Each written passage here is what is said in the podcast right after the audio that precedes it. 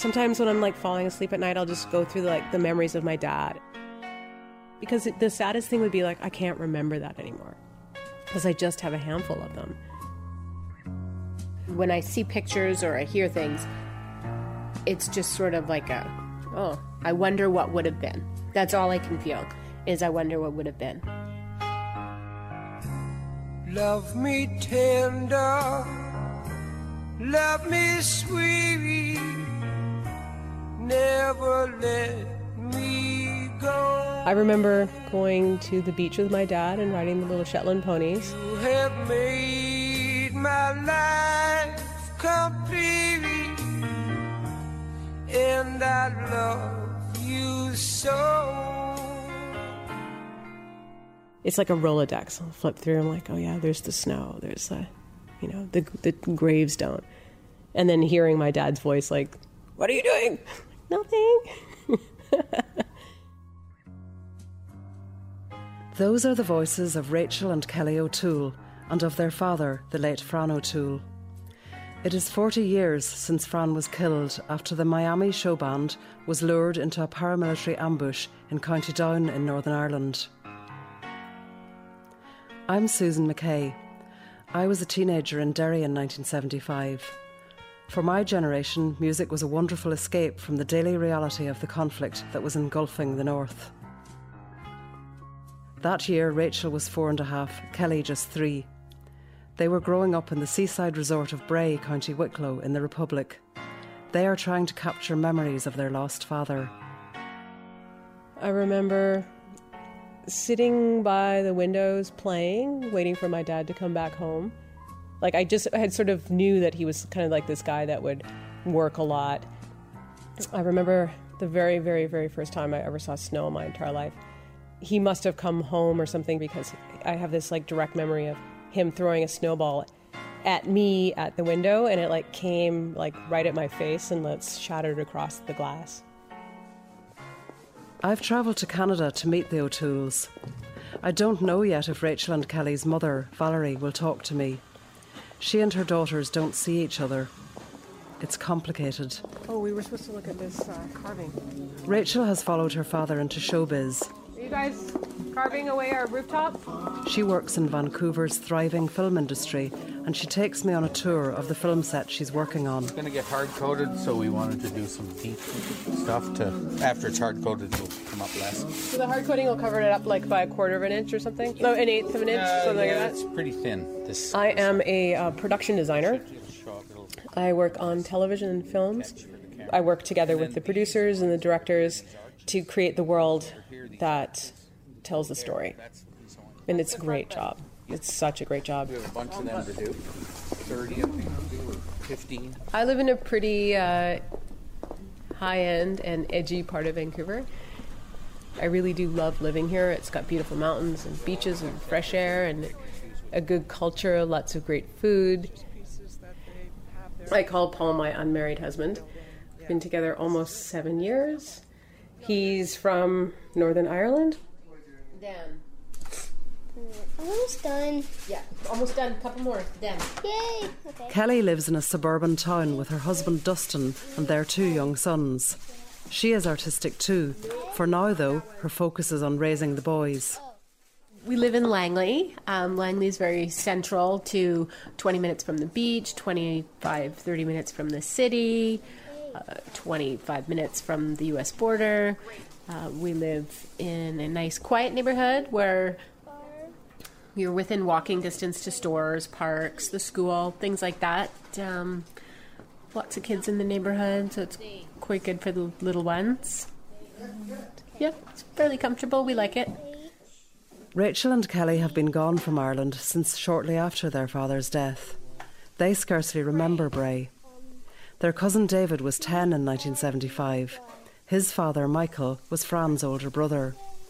David still lives not far from the town. He is Rachel and Kelly's strongest link with the past. uh, my grandfather Mick had a mix amusements down at the end of the Albert Walk. My grandmother played the piano was quite musical. It was only a small family, but tight knit. Uh, they grow, grew up in the fairgrounds, I think.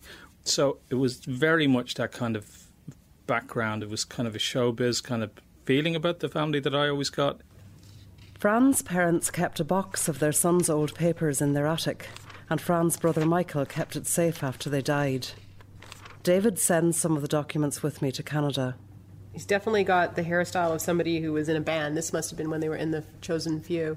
Yeah. Like it's got that, it has that style. Kelly and Rachel are fascinated by the photos and diaries I've brought from Ireland.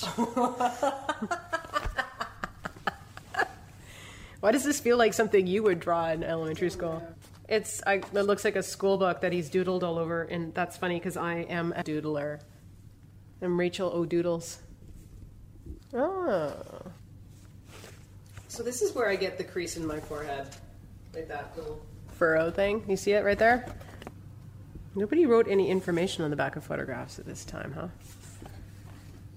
You must be, what, 16, 17 here? I got a few. I got four slaps today for failing my science and missing Latin. There's a lot of slaps. so it was allowed. You were allowed to slap children in school, I guess. Well, back in the day, Of course. sorry, you went to school in Tipperary? But he went to boarding school Oh, wait, Tipperary. all the way in Tipperary.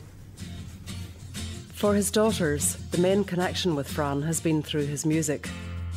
Thin Lizzy's Phil Lynott called him Ireland's best soul singer. In 1968, when Fran was just 22, he'd been invited to join the Miami Show Band, one of the most popular in the country. I didn't even know your name. His arrival changed and modernised the band's style. As his nephew David remembers it, Fran's star was on the rise and he was loving it. He drove a purple Ford Capri. It was quite a flash car. You'd always know it was Fran's car driving around Bray when you've seen it. Very proud of it, I think.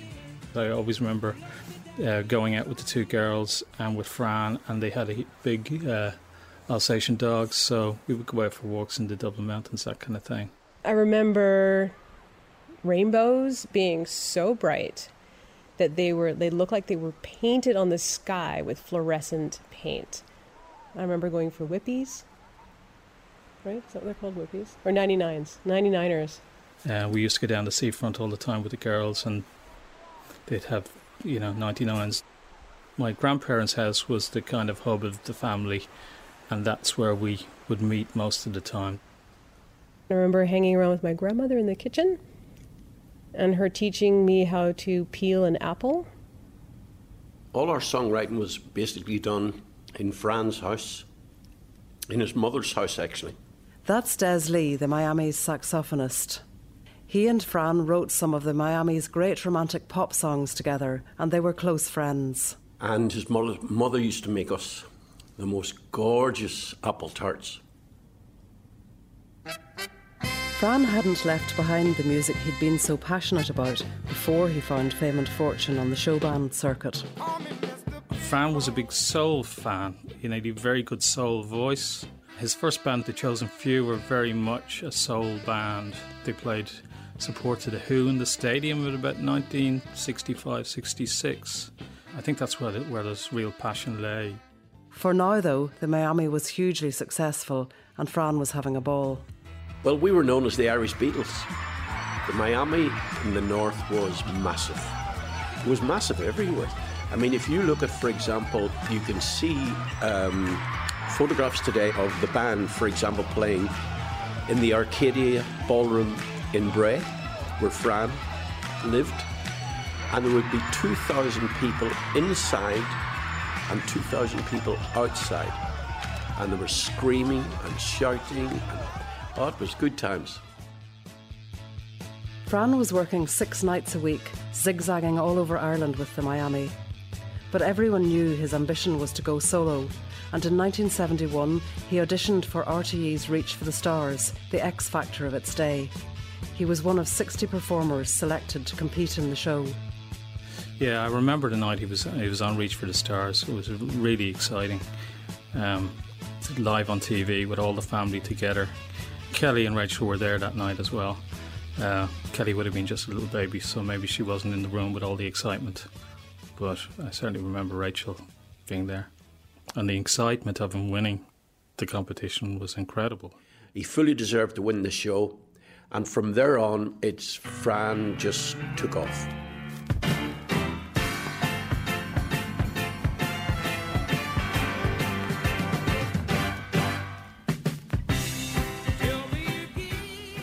David has discovered some old tapes which his uncle Fran must have recorded while he rehearsed at home in Bray. Rachel and Kelly are excited when I play them in Vancouver. They haven't heard them before. What do you do when you are lonely? What do you do when you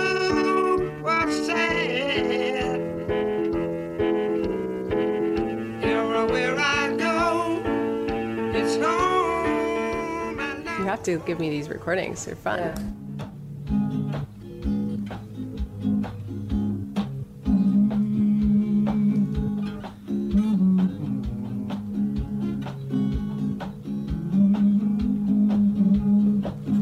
I really like this kind of analog random sound. But you?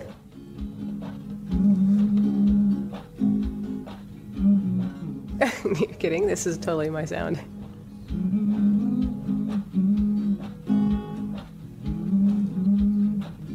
That's pretty much what I, if I was playing, I would be sitting around doing. Yeah. It's really nice.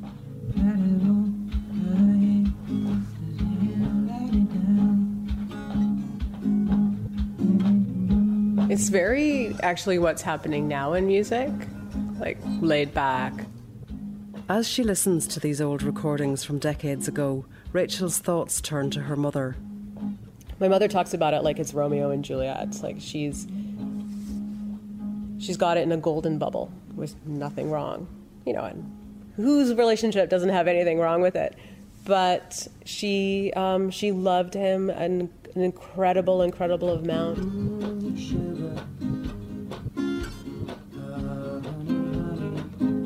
They met really, really early, which means that their love was kind of, you know, hopped up on hormones and excitement and fantasy. Like, we all know our first love and how intense that is. And so she got to marry her first love and make babies with him. I think they had good times. It's just a bunch of lines. You No, it's thing to do with music and the Miami show band. Is it? Yeah, I think it's like Oh, I guess this was like a work contract. An agreement made on the something September 1967. Yeah, I think at the time, like getting this job was pretty, pretty kick-ass. I think, and you know, got instant notoriety joining a band that was probably already pretty popular. So you get to be paid as a musician. You get to do something that you love for a living. I have a great picture of them on an airplane together, where she, my mother, looks absolutely like purely happy. Like it's actually very sad because she just looks like she, they're sitting in a plane and she's looking out, and someone just turned and took a photograph of them, and um, yeah, it's like it's one of those photos where you look at it and you're like, she has no idea what's coming. It's really sad. Our last gig was in the Castle Ballroom in Banbridge. That was our last gig before the massacre. Banbridge is in the part of Northern Ireland known as Mid Ulster. Such was the level of killings in the area during the 1970s that it earned the chilling title of the Murder Triangle. But it was also great dancing country. It was a wonderful, wonderful gig.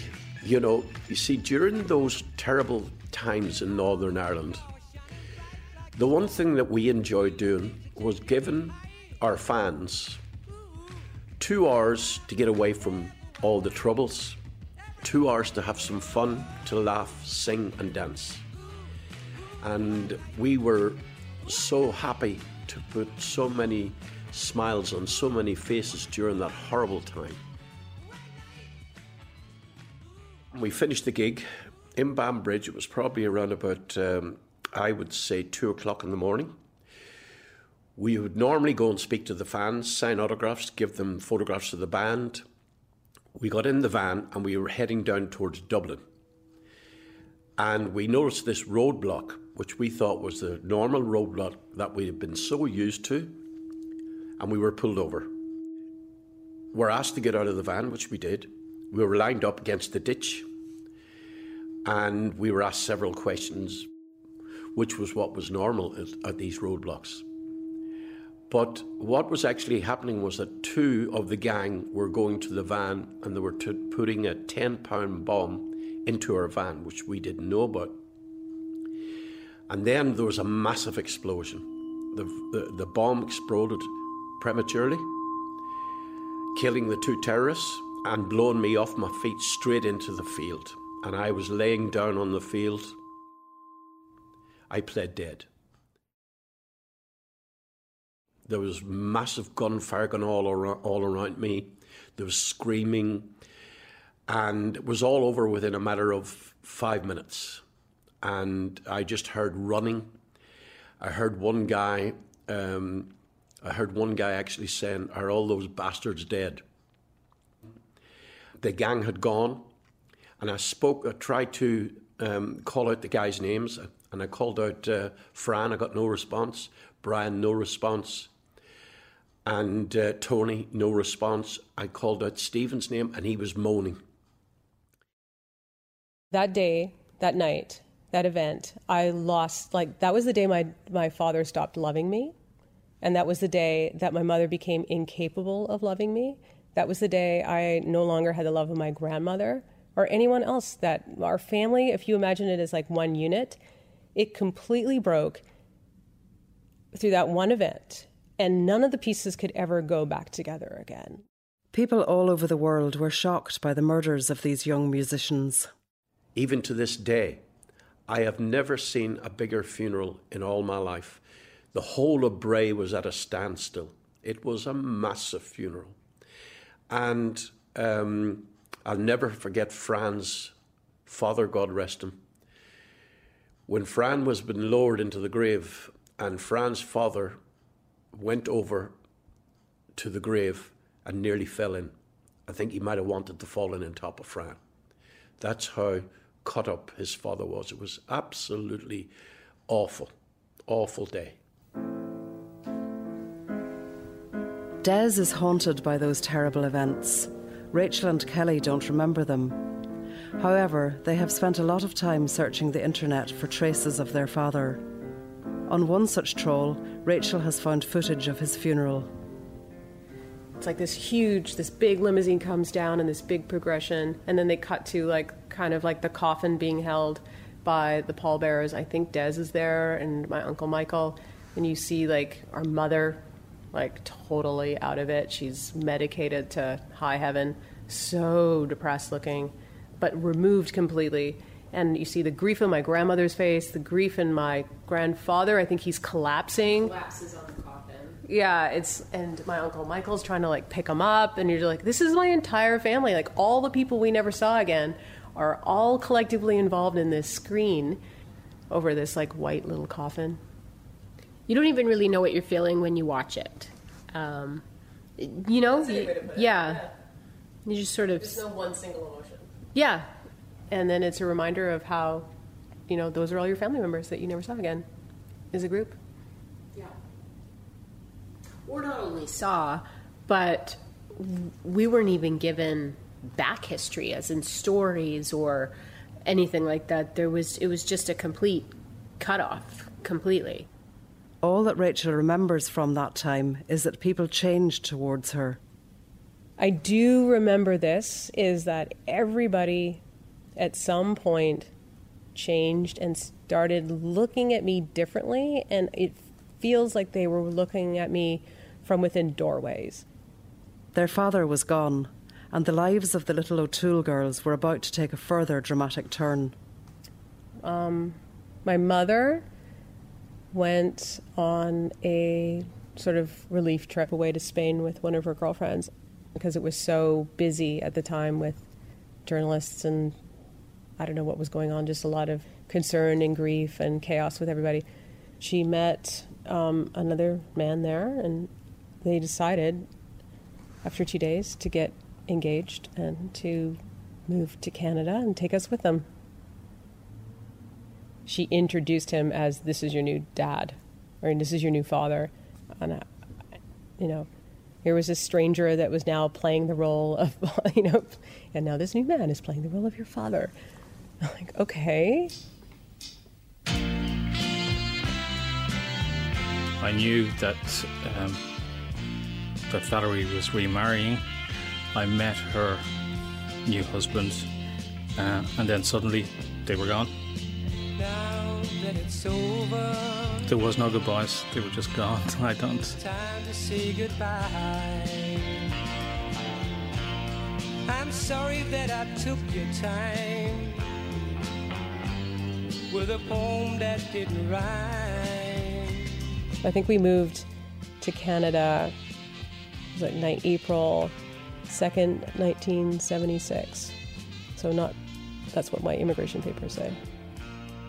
It was just like we just like dropped a pin somewhere and that's where we ended up. You know. But I think for my mother it was quiet, isolated. You know, not a lot of you wouldn't expect someone to come in in the middle of the night and do anything bad to you. So She described it as her mother's decision was, was like joining a witness protection program. She just wanted out of the situation in Ireland. One of the tapes David found was of his uncle Fran rehearsing James Taylor's Fire and Rain. Although the recording quality is poor, hearing their father singing the song evokes particular memories for Rachel and Kelly. Woke up this morning, never sleep. I got a pain in my head. Nothing new and nothing bad, but I'm feeling sad again. La da da da da da da and da da da.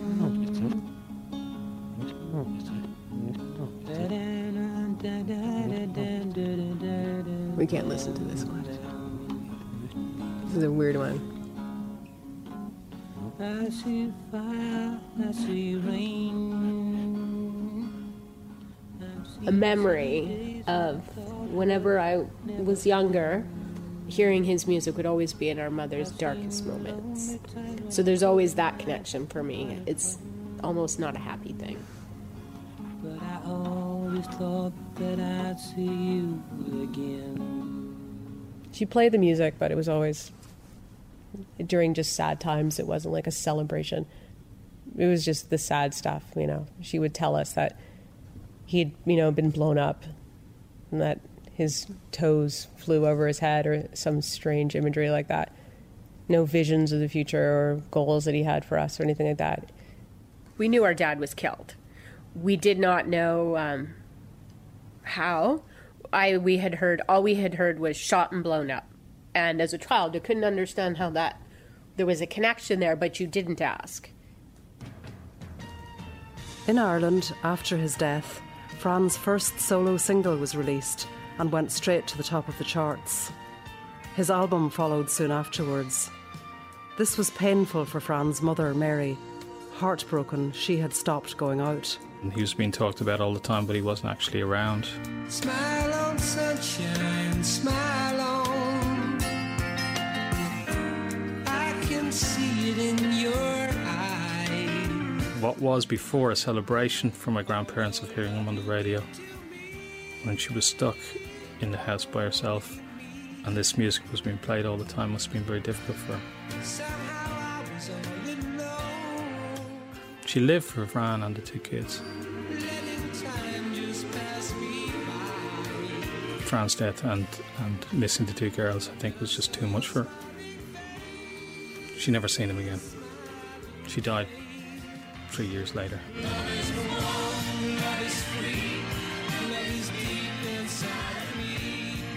Des Lee saw Fran as a brother. He was one of those who were shocked by the choices Valerie had made. Been as close as I was to Fran, I was very cut up at the time that Valerie got involved with another man so soon after Fran's death. When I look back on it now, it's her life. And I can't tell her what to do. But I was very cut up with that now, to be honest. Well, we all know she wasn't handling it very well, but who could? Who could ever handle that well?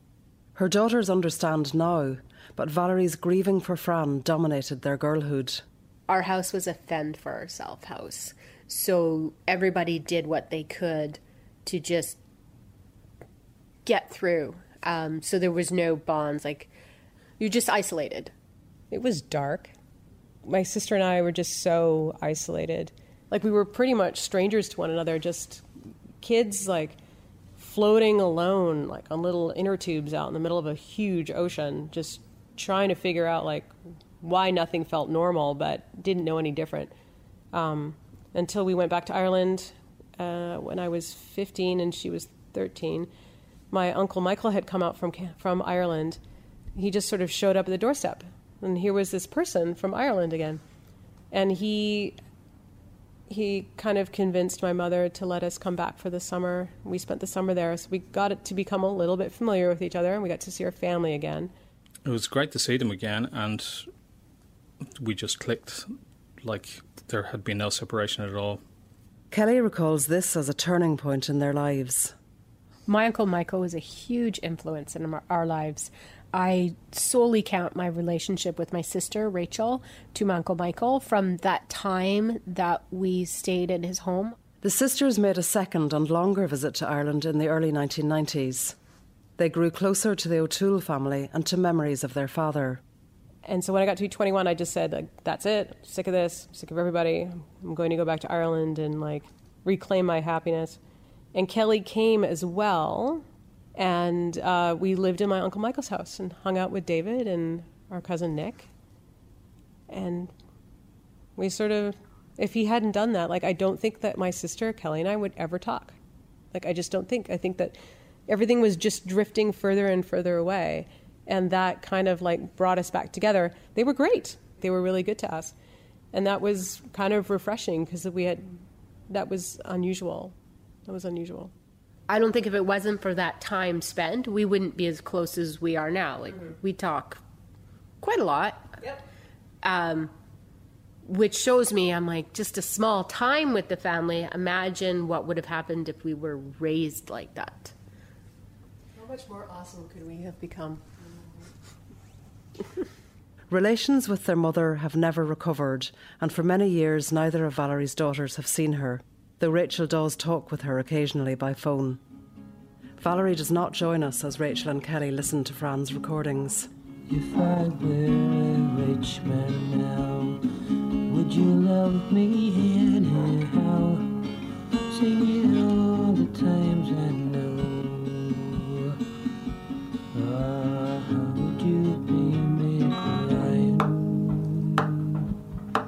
It's a very strange thing, but every time I imagine the memories of my dad in my mind, he's wearing the exact same outfit. Like every scenario, when we're at the beach with the horses, when he's throwing snowball at the window, he's wearing the outfit from the album. So I can't, but maybe he always wore a denim shirt and jeans and this belt. Mm, but I remember him shirtless. Yeah, in the backyard.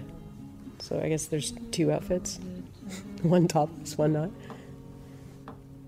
it's just someone who was there and then wasn't there. He was. It's strange because now I'm so much older than he ever could ever was. Like he died when he was 29. More so than listening to the music was really weird for me the first time I ever saw that um, video of RTE where he actually spoke. That was weird for me. Oh, which one? Where he spoke with the audience and he asked them to pick a song. Fran recorded this programme, Me and My Music, early in the summer of 1975. Uniquely in his archive, it features him speaking as well as singing. By the time it was broadcast, he was dead. Thank you very much. Thank you. I'm sure every songwriter is asked at some stage, how do you write a song? Well, not that I consider myself a songwriter, but I do write some songs. So I'll tell you, sometimes you have an idea, you might have an idea, you might get an idea from somebody else, you see, about a thing to write about. But somebody give us a, a title for a song. Let's see, can I do anything with it? Give us some title. Anybody? Paperback Writer. That is a song.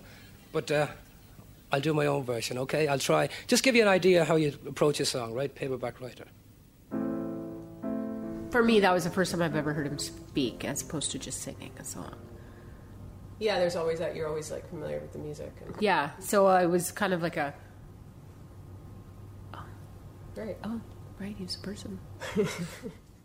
Alas, here's a song I didn't write myself, but I wish I did because it's one of my favourite songs. It's an old traditional song, and nobody knows who wrote it. It's my own arrangement. It's called The Leaving of Liverpool.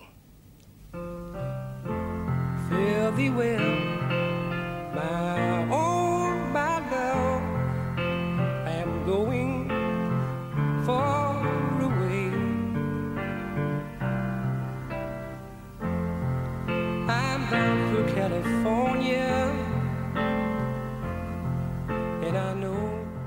we missed out on a lot. We lost our heritage, we lost our family, we lost um, a lot of different things. And uh, it doesn't matter if that was one day ago or if it was 40 years ago, we still deal with it to this day. when you start to grow up and you see other people that have kids and how they treat their kids and how their kids are running towards their family members and they're hugging and laughing and so when you begin to see that the relationship between you know fathers and daughters or parents or just any family grandparents you see how real that is and you look at it with this like it's like you're listening to another language and you're like but i huh i kind of understand that but i'm you have this like really deep deep sadness and this shame that you're you've been so naive that you didn't understand that that's what the world was like that that kind of um, that there was love in the world like that So Dusty and I have been together 20 years or something. And when I had first met him, he's very close with his family. I remember saying to him, I'm like, I have no intention of ever meeting them.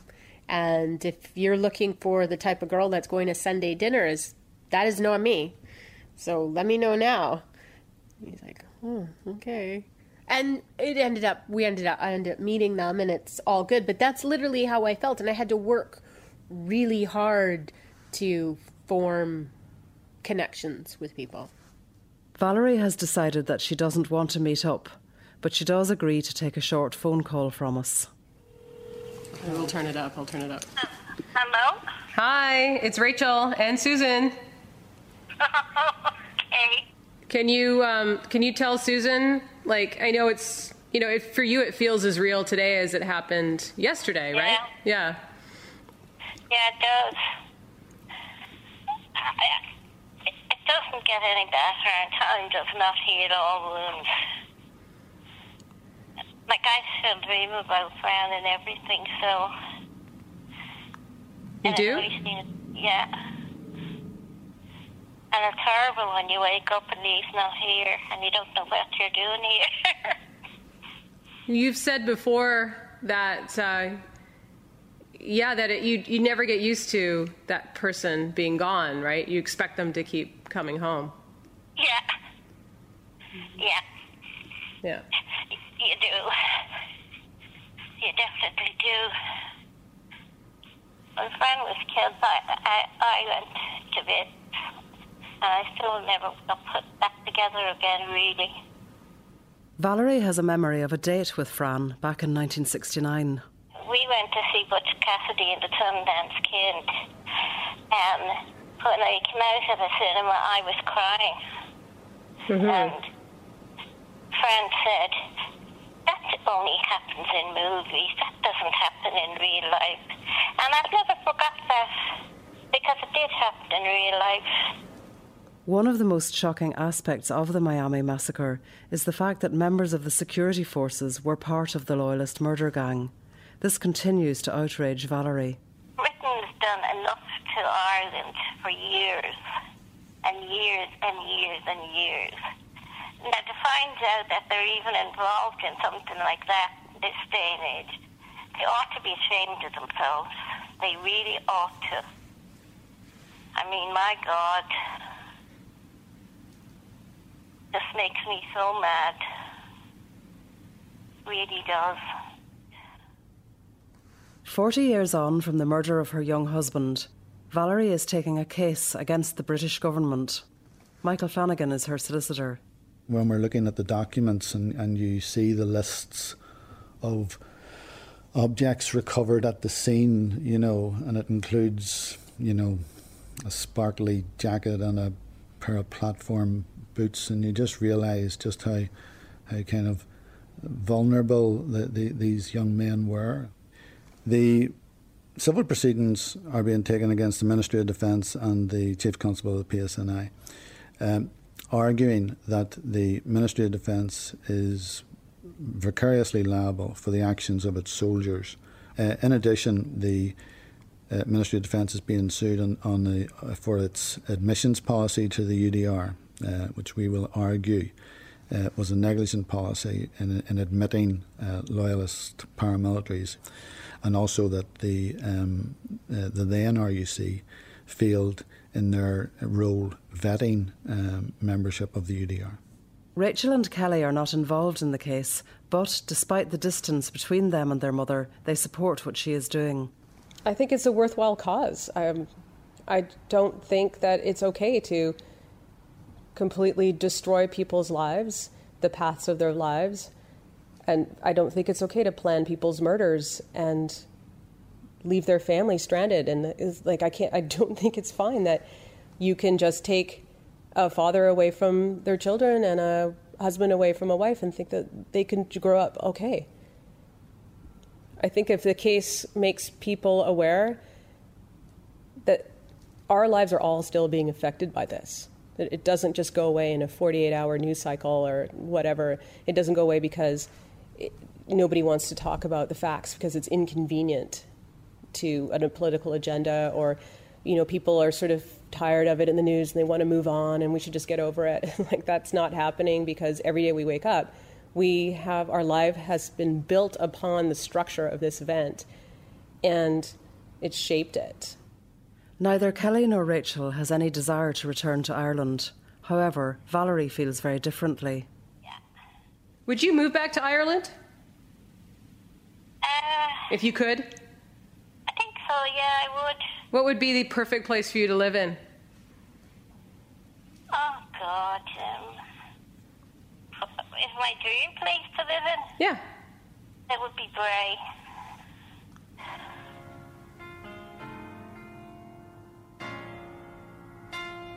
Des Lee has no doubt but that Fran was destined for greatness.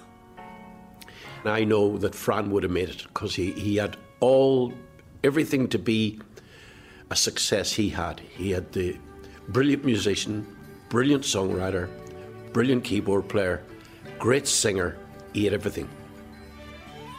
But it wasn't to be. If you could see them talking all about you.